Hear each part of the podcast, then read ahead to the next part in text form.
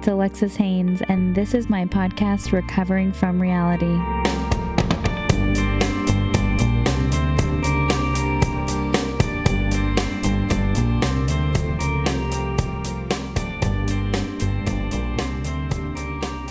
Hi, I am so excited to have Millie Moore on my podcast today.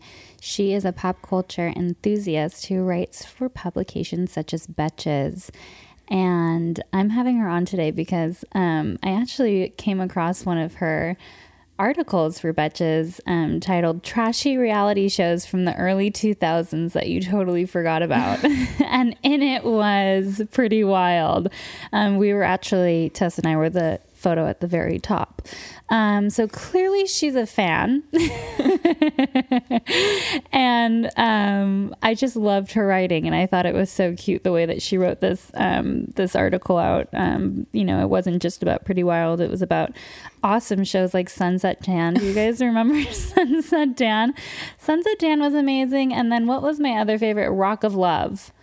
Oh, Did you Rock watch? Of Love. Yeah. yeah, I love that. I liked it more than Flavor of Love, but the comment section got so mad at me that I didn't include that one. But that one's just too depressing to yeah. talk about. No, I totally, totally agree. And it wasn't just the fact that you covered us like every other publication, which is just basically poking fun at like the ridiculousness of Pretty Wild. Well, I still poked fun at you. You absolutely did um, in there, and everybody should because it was really quite something that show.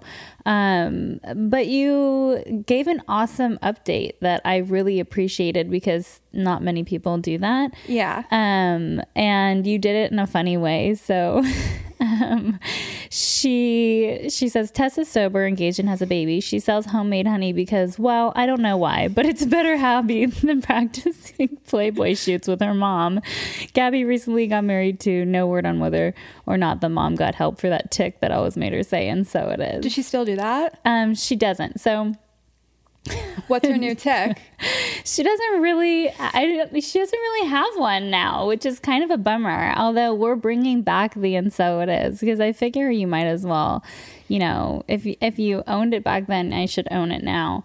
um, but I'm so happy to have you on to talk Thank about you. pop culture and media and the way that media portrays women and you know, this crazy world that we live in now mm-hmm. with, um, you know, reality TV and all of that good stuff. And I know that you are, um, you write a lot about the Kardashians. Yeah. They're like half my paycheck. like a lot of people hate on them, and I'm like, that's my that's like my internet bill. Like you yes. can't knock that. what is what do you like about them so much? I mean, I just think they're so ridiculous. Like in the beginning, like I don't even know how they blew up the way they did. I just don't even get how they're like invited to A-list parties, like on the cover of Vogue. but like the whole phenomenon is like incredible. Yes, I mean, I, you can accredit that to Kris Jenner, I guess, right? She's like an evil mastermind. I swear. She she, she could very may well be. Yeah, I mean, it's like uh, to to to launch yourself basically off of a subpar first season of a reality TV show and a sex tape and turn it turn yourself into billionaires is like well, something uh, incredible like I mean, I, first of all, I think the sex tape was a sex crime. I don't think she had anything to do with that because, yeah. like, she left a pretty infamous voicemail as well. Yeah. I don't know if you heard that one, no. but like, she called Ray J, and like, people say she has no talent, so obviously she'd be terrible at acting. So this is like all real. Mm-hmm. She was like bitching him out, like saying like, you need to call me. Actually, don't call me. Like, you're a fucking loser. I'll have my um, lawyers get in touch with you. Yeah. She was just bitching him out and yeah. like you could tell she was heated and then she like this you know sounds really sassy and then ends it with you and then screams violently into the phone like loser yeah. I hate you and just like her voice like goes up to like super high pitched so violating but the way that they spun that and turned it into like an empire is pretty remarkable but people still throw it in her face so that's what's insane to me like yeah i don't i mean i don't so I should say that I'm a reality star that doesn't watch much reality TV. So I, while I know a lot about the Kardashians because we're constantly like flooded with Kardashian um, media content. Like I don't actually watch the show, no so I can't really to. give. no one has. I don't believe anyone that tries that says they don't know all three names.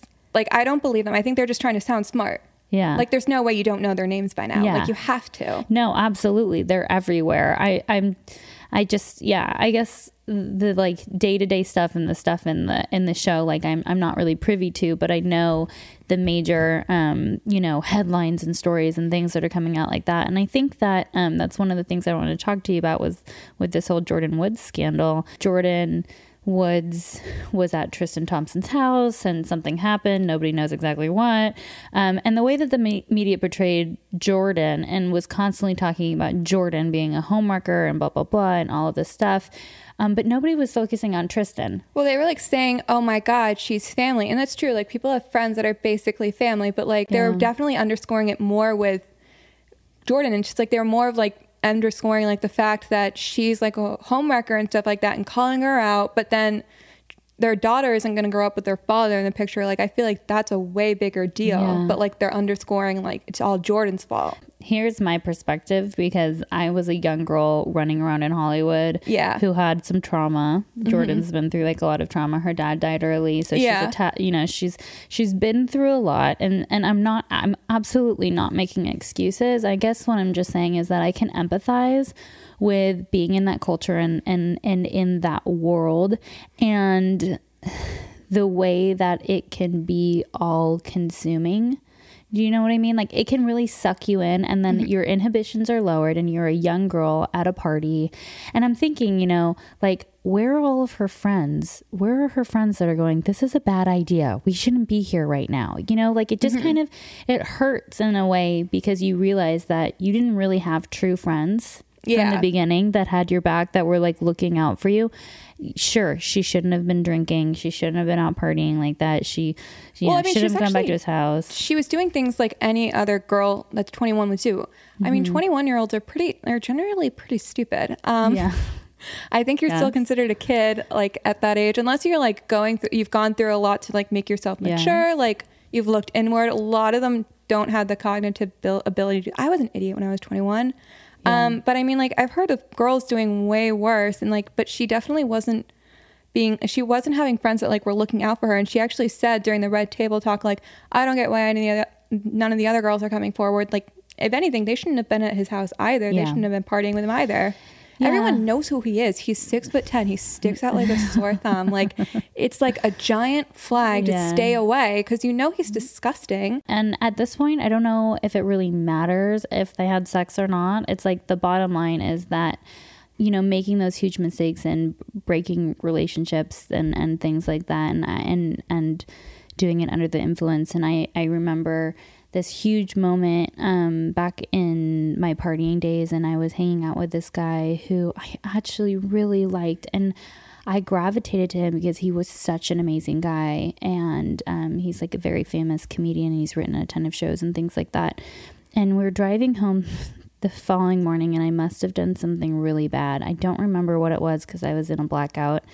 Um, but he gave me this like basically like a talking to like your dad would okay yeah and it it was like an kind of like an aha moment and i realized that i could apologize or say whatever i want um, but he probably wasn't going to i mean his his opinion of me was done and the bottom line is you can uh, for Jordan, who's young and who's navigating a very crazy life. I mean, mm-hmm. being in the spotlight is insane and especially in the middle of the scandal as i yeah. know is crazy um, but if you can take this moment and just learn from it own up to it and mm-hmm. learn from it like you know and and that's really that's being a woman right is yeah. just like acknowledging like whoa i like really messed up and yeah. i'm so sorry and and then accepting like that they may not forgive you mm-hmm.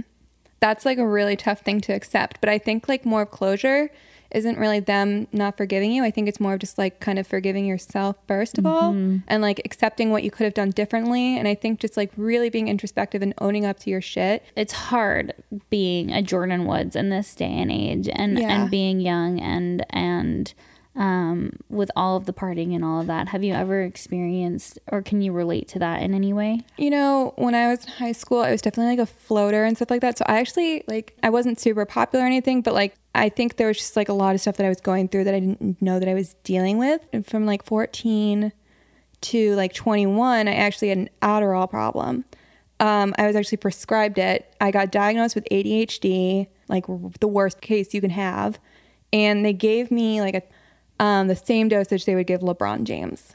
And like I'd come to them and be like, I'm feeling anxious, like I'm feeling depressed. And they never said like, oh, it's because the Adderall. They were just like, nope, it's you. And they just kept prescribing me more and more stuff. And like, so basically I kind of got ensconced in that and I felt like really just out of touch with who I was. And like my last reference point, like when I was 20, 21, is when I was in eighth grade, which is actually pretty insane to me and, you know, like when I graduated high school, like, I mean, like I was probably like the least glamorous drug user if you think about it. Like I wasn't cool.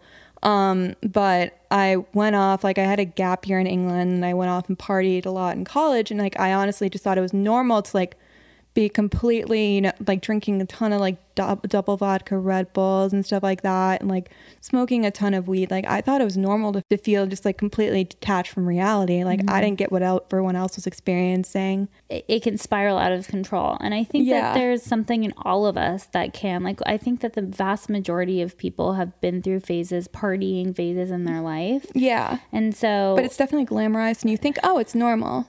It's yes, not. you do for a long time until you end up in a scandal, and a lot of the times it's not. It, I mean, the majority of the time it's not publicized the way that Jordan's was. But you know, something happens, and then you realize, like, wow, this is bad, and I need yeah. to stop. Uh-huh. Um, and so, what was that moment for you? I didn't even know I was capable of feeling this um, because I had ADHD. So I thought, like, oh, like I'm totally not going to experience this. I don't have to deal with any of the bad side effects or anything. First of all, I didn't even know like people used Adderall for fun until I was like 18, 17. Um, but um, you experience psychosis, which is like the worst case possible. And like I came out with like unscathed. I was just like hearing voices and stuff like that that weren't there. Um, and I actually wasn't even taking the highest doses at the time. I would like take like 10 milligrams, but like it can literally happen whenever. Mm-hmm. And so it's that literally was, meth. yeah, I had no idea. in a pill form. The only the reason I stopped taking it is like it's kind of like an allergic reaction. Like you stop taking something when you have an allergic reaction. It's like your brain's having an allergic reaction. Yeah. Like that's how my doctor explained it to me, so I didn't feel so like like such a freak, even though I did. But like you feel like you're like crawling inside your skin when yeah. you get off benzos for like yeah. a year. Yeah you know. I know. But Adderall, Adderall. I really, really know. I mean, especially with the doses that they're giving today, because now it's like doctors aren't like, here's the lowest dose, just take it like maybe once a day. They're like, here's 50 milligrams. like they it's like it's so i'm hearing from my friends who like have anxiety right and it's like their doctors are like here's a moderate to high dose like some of my friends have been scribed prescribed like five uh, milligram Ativan twice a day. That's a lot of Ativan. But that's like a lot to like put yourself through after. Yeah. Like to, if you ever want to get off it, you're kind of a slave to it. Like yeah, when I first went through it, like my hair was like falling out of my hair, head in oh like chunks. Like I don't know if that happened to you, but like you, hair loss is a thing with it. And then like oh, Adderall, it's just like, um, you know, first of all, you don't have like that really really fast metabolism anymore. Yeah. Um, I didn't realize how much it took to even write a paper. Like before, like it was pretty much like beforehand. Like it was basically I could write like a twenty page paper in like four hours or something, and like it was kind of tantamount to like sending an eighth grader to law school when I mm-hmm. went back to mm-hmm. college. Like I did not have the mental capacity as much to do that, but also but the worst part is like you feel like it's dark cloud like over your head because like when you're um I don't know if you experience this, but when you're in battle with drugs, like you either you're never you don't really ever feel an in between, like you do feel apathy because you're just like completely detached from reality, but like you never there's no spectrum of emotion that's either like you're super happy, happy or that's like super depressed. or it's like you're euphoric or like you're angry. You never feel like a mix of stuff. Like I hadn't felt like, you know, nor like a multifaceted emotion, like where I'm like sad, but like, you know, empathetic or something like that in forever. Like I was literally, I still to this day, I don't know if you experienced this, but like I'm still learning how to do certain stuff like without using a drug or something like that. Like I'm still learning like kind of like how to stick up for myself or like stuff like that. Then it, like drugs kind of like stunted that. But that was I'm going off on tangents. Um, no, it's fine. that was like the first like really dark few months, but I didn't really. I just thought like, oh, I'm off of it because I experienced psychosis. That's it. And so then this is going to sound really counterintuitive, but I was living in a roommate at the time who was an awful influence. Um, and she took me to some guy's house and we did cocaine. It was my first time ever doing cocaine actually. And they literally, I was like two, I bet I party before I've taken like MDMA and stuff like that, but like never cocaine. And I was like, how do I snort something? Like, just give me a tutorial. And these guys were like finance guys. And so they obviously did a lot of cocaine. And so I was literally like able to keep up with them.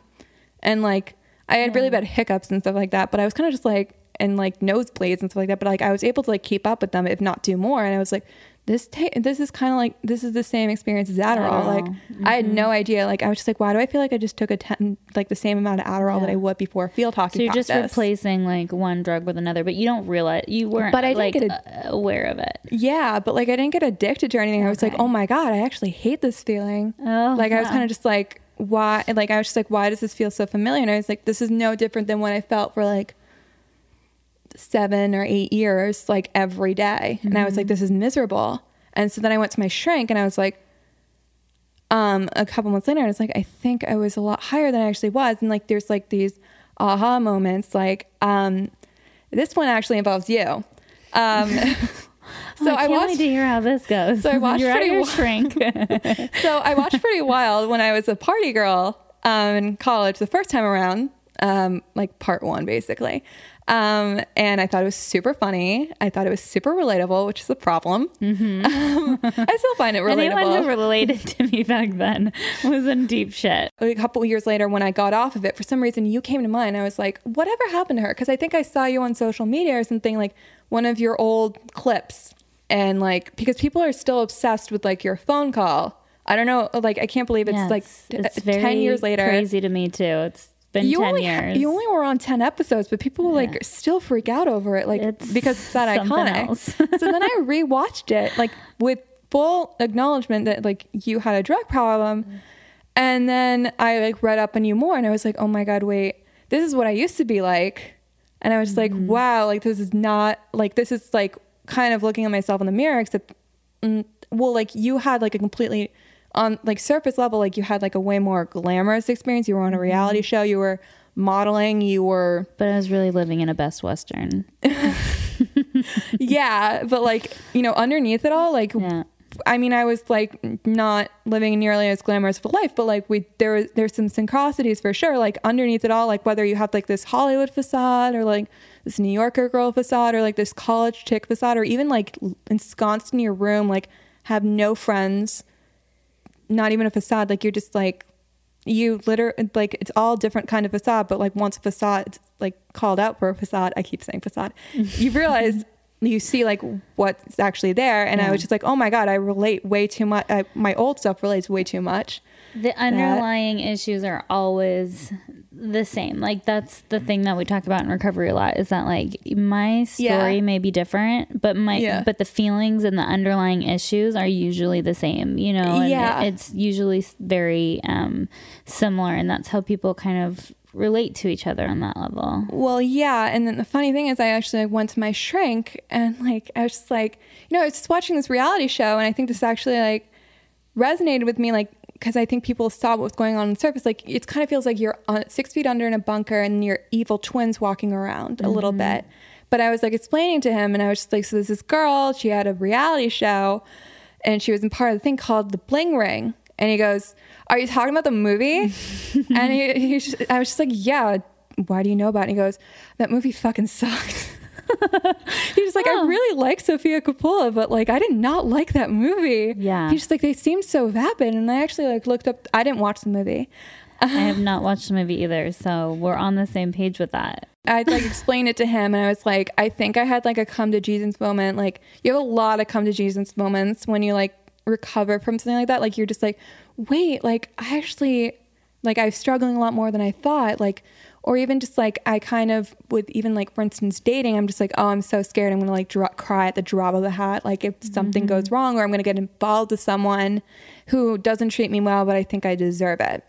Because like whether you, I like was like the most ignorant person ever of my drug problem, like I didn't know what was going on with me. I just thought I deserved to be treated like shit mm-hmm. because I thought I just knew like deep down there was something like yeah. completely wrong with There's me. no self esteem and like even if people like want to be that are legitimately good people want to be your friend or like want to support you, you keep them at arm's length, like yeah, because you don't think you deserve it. Even like after I had the experience like coming off of it, like you think you deserve it even after because you just feel so ashamed of like what you were like then. But then I realized, like, oh my God, wait, I'm not that girl if I date again. Like, I'm not going to cry at the drop of a hat. Like, I'm not going to, like, if I want to, I don't have to get involved with a shitty person again. Um, but like, just stuff like that. Like, I realized, like, how detached I am from actually what it was seven years ago. Um, but sometimes, like, I literally forget that. I don't know about you, but like, I forget that's me. Like, I can't believe that happened, like, so long ago. Um, but now or there's like days where I just like kind of fixated over it and I'm just like obsessed with it. And then there's times where I just like do ruminate and like I realize how much I've learned. But like it really depends on the day. It's a day to day thing still. It feels like a lifetime ago for yeah. me. Like I, I, I, um, like I have a lot of compassion for that mm-hmm. person. Mm-hmm. Um, and I have a lot of, um, I went through like a phase of like really a lot of sadness and a lot of shame. And then eventually it turned into like anger and pain. And then, um, some compassion and um, and you know just acknowledgement that that um, of how far I've come, you yeah. know, and things like that. And I think that that that's so um, that's so important to have have for ourselves. Um, so I want to ask you about um, since you're a writer and you're on the other side of things from yeah. me, like what have been some of you live in New York? I know that. Mm-hmm. What are some of like your what have been like the highs of your career so far? Oh God, um, like your favorite moment. Um, I made this um, quiz called "Are You a Train Wreck?" 18 signs that you are. You're included. it's like you're the voice in all of our heads, like yeah. what we're really thinking. Like Thank that's God. that's how I how I view it, and um, I really love it. I when I first read your pieces, I'm like, are you sure she's not like some 18 year old girl that or some girl that grew up in the valley in the 90s? Like, I that's literally how I felt. Like, I just I really. I like your voice in your writing, you. and I think it's really funny and um, interesting and yeah, and I it's more it. of a caricature of yourself. Like it's more of just like kind of almost screenwriting or anything than journalism. Like yeah, that's what it seems like to me too. Yeah, like I would never write for like Us Weekly or People. Not that they're even banging on my door. like I even applied to places like that more state the obvious or something like that, or places that aren't even that funny. Like and I get rejected because they're just like this is more of satire than actual like fact See, I feel like you should be like a ghostwriter for like all of these um celebrity books that are coming out. Like I really feel like you should because you can I feel like you can emulate the voices and the characters and stuff so well. Well, that's because I've been reading I've been reading celebrity gossip. I'm not talking like pop magazine or like J14. Yeah. Like I'm talking like I had like an Us Weekly subscription when I was eight or nine. Like my third grade and like fourth grade homework, starting then, like it would have like I would be talking about celebrities, and I got like in huge trouble for it. and then I started watching reality TV when I was in middle school. Mm. My mom was just like, "You're fucked. Like you can't talk about this in job interviews. Like you need to start reading actual books." And I do, um, and I consider myself pretty intelligent. Um, and I think it actually does take a certain kind of intelligence to do this and like be in someone's head and like kind of speak to like the girls that read Betches yeah, and stuff like it's that. It's not easy. And when I was writing for Vice magazine for a while, like it definitely it it's not the easiest thing to do. And I was just writing like opinion pieces like yeah. that, uh, about, you know, addiction and recovery and things like that. It's it's definitely not something that that's super easy.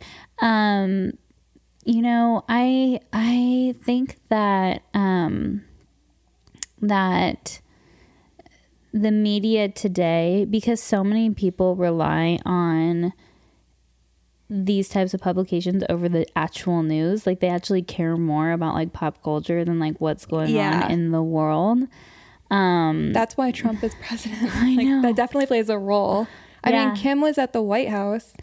Uh, yeah, it's kind of all a spectacle, and I feel like the the world really likes to um, likes to be entertained. Like we're so mm-hmm. used to being entertained all of the time now that when yeah. we're not being entertained, it feels abnormal. Mm-hmm. You know, so m- most people are getting their news from places like John Oliver or um, Bill Maher and things like that over watching CNN or, you know, your local news channel. I mean, I remember when we finally got bin Laden.